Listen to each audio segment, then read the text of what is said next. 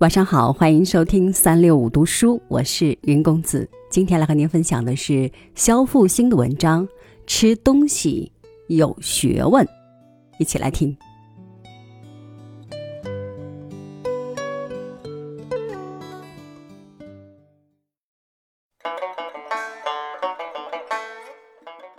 不食不食是一句老话，讲的是我们中华民族悠久的民俗传统。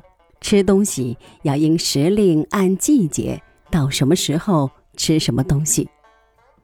最早说这句话的是开业于明天顺二年，老北京最老的一家叫聚庆斋的糕点铺的掌柜的。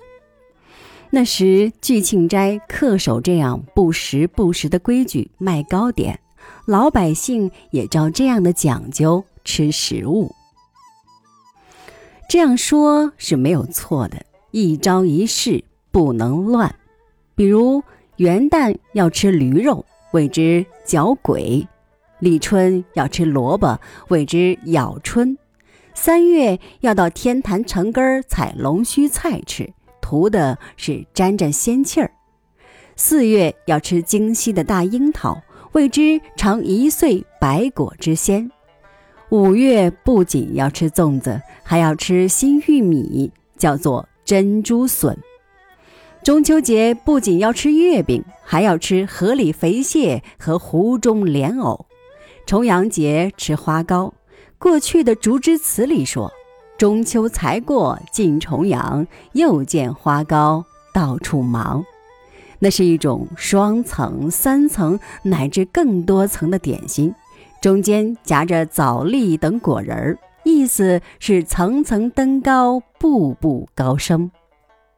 到了春节，团圆的饺子之外。荔枝干、龙眼干、栗子、红枣、柿饼等杂拌儿是不能够不吃的，意思是百事大吉。一个民族所有心里的祈祷与祝福，都蕴含在那随节气变化而变化的吃食之中了。再说吃之中的点心。在我们的传统中，更是什么时令吃什么，不能乱了套的。比如正月要吃元宵，二月要吃太阳糕，三月开春要吃榆钱儿糕，四月要吃藤萝糕和玫瑰饼，五月要吃五毒饼，六月入夏要吃绿豆糕、山楂糕、豌豆黄，七月要吃茯苓夹饼。八月要吃月饼，九月、十月要吃麒麟酥、蜜麻花儿腊月要喝腊八粥，要准备过年吃的年年高升的年糕和为先人和佛祖供奉的蜜供。这可不是穷讲究，不是物质不丰富、时节品种的单调，那确实是讲究。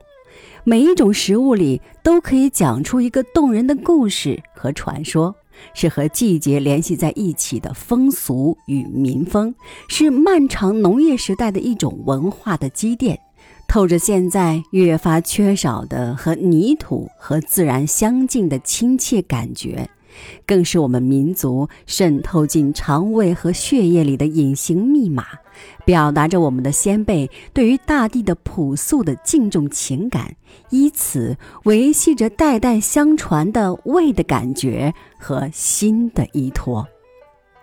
无论我们走到这个世界的任何一个地方。这样的饮食习惯和传统，便让我们可以找到我们自己的亲人和伙伴，找到我们民族根性的东西，让我们即使天各一方，彼此语言不同，却因此而紧密地守候在一起。春季里花繁事盛，尽欲知味之事；冬季里白雪红炉，畅饮怀乡之情。如今物质的发展，科技的发达，我们想吃什么就吃什么，想什么时候吃就什么时候吃，手到擒来，随心所欲。反季节的食物更是随处可见。吃的是越发的花样翻新。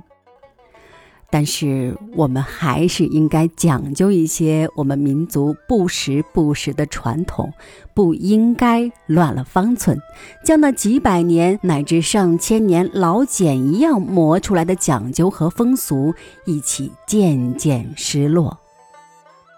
特别是在我们每一个传统节日到来的时候，我们阖家团聚的时候，更应该讲究这样不时不食的传统，让我们的下一代。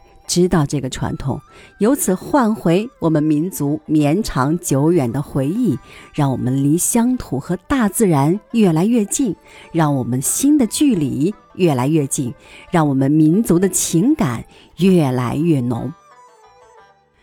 即使远隔千山万水，中华民族是一个大家庭，民族情感的认同来自于民族文化的认同。不时不食看似简单，却是联系着我们每个华夏子孙日常生活的文化根系。由此生长的大树，才会随时令不同而丰富多彩，四季缤纷。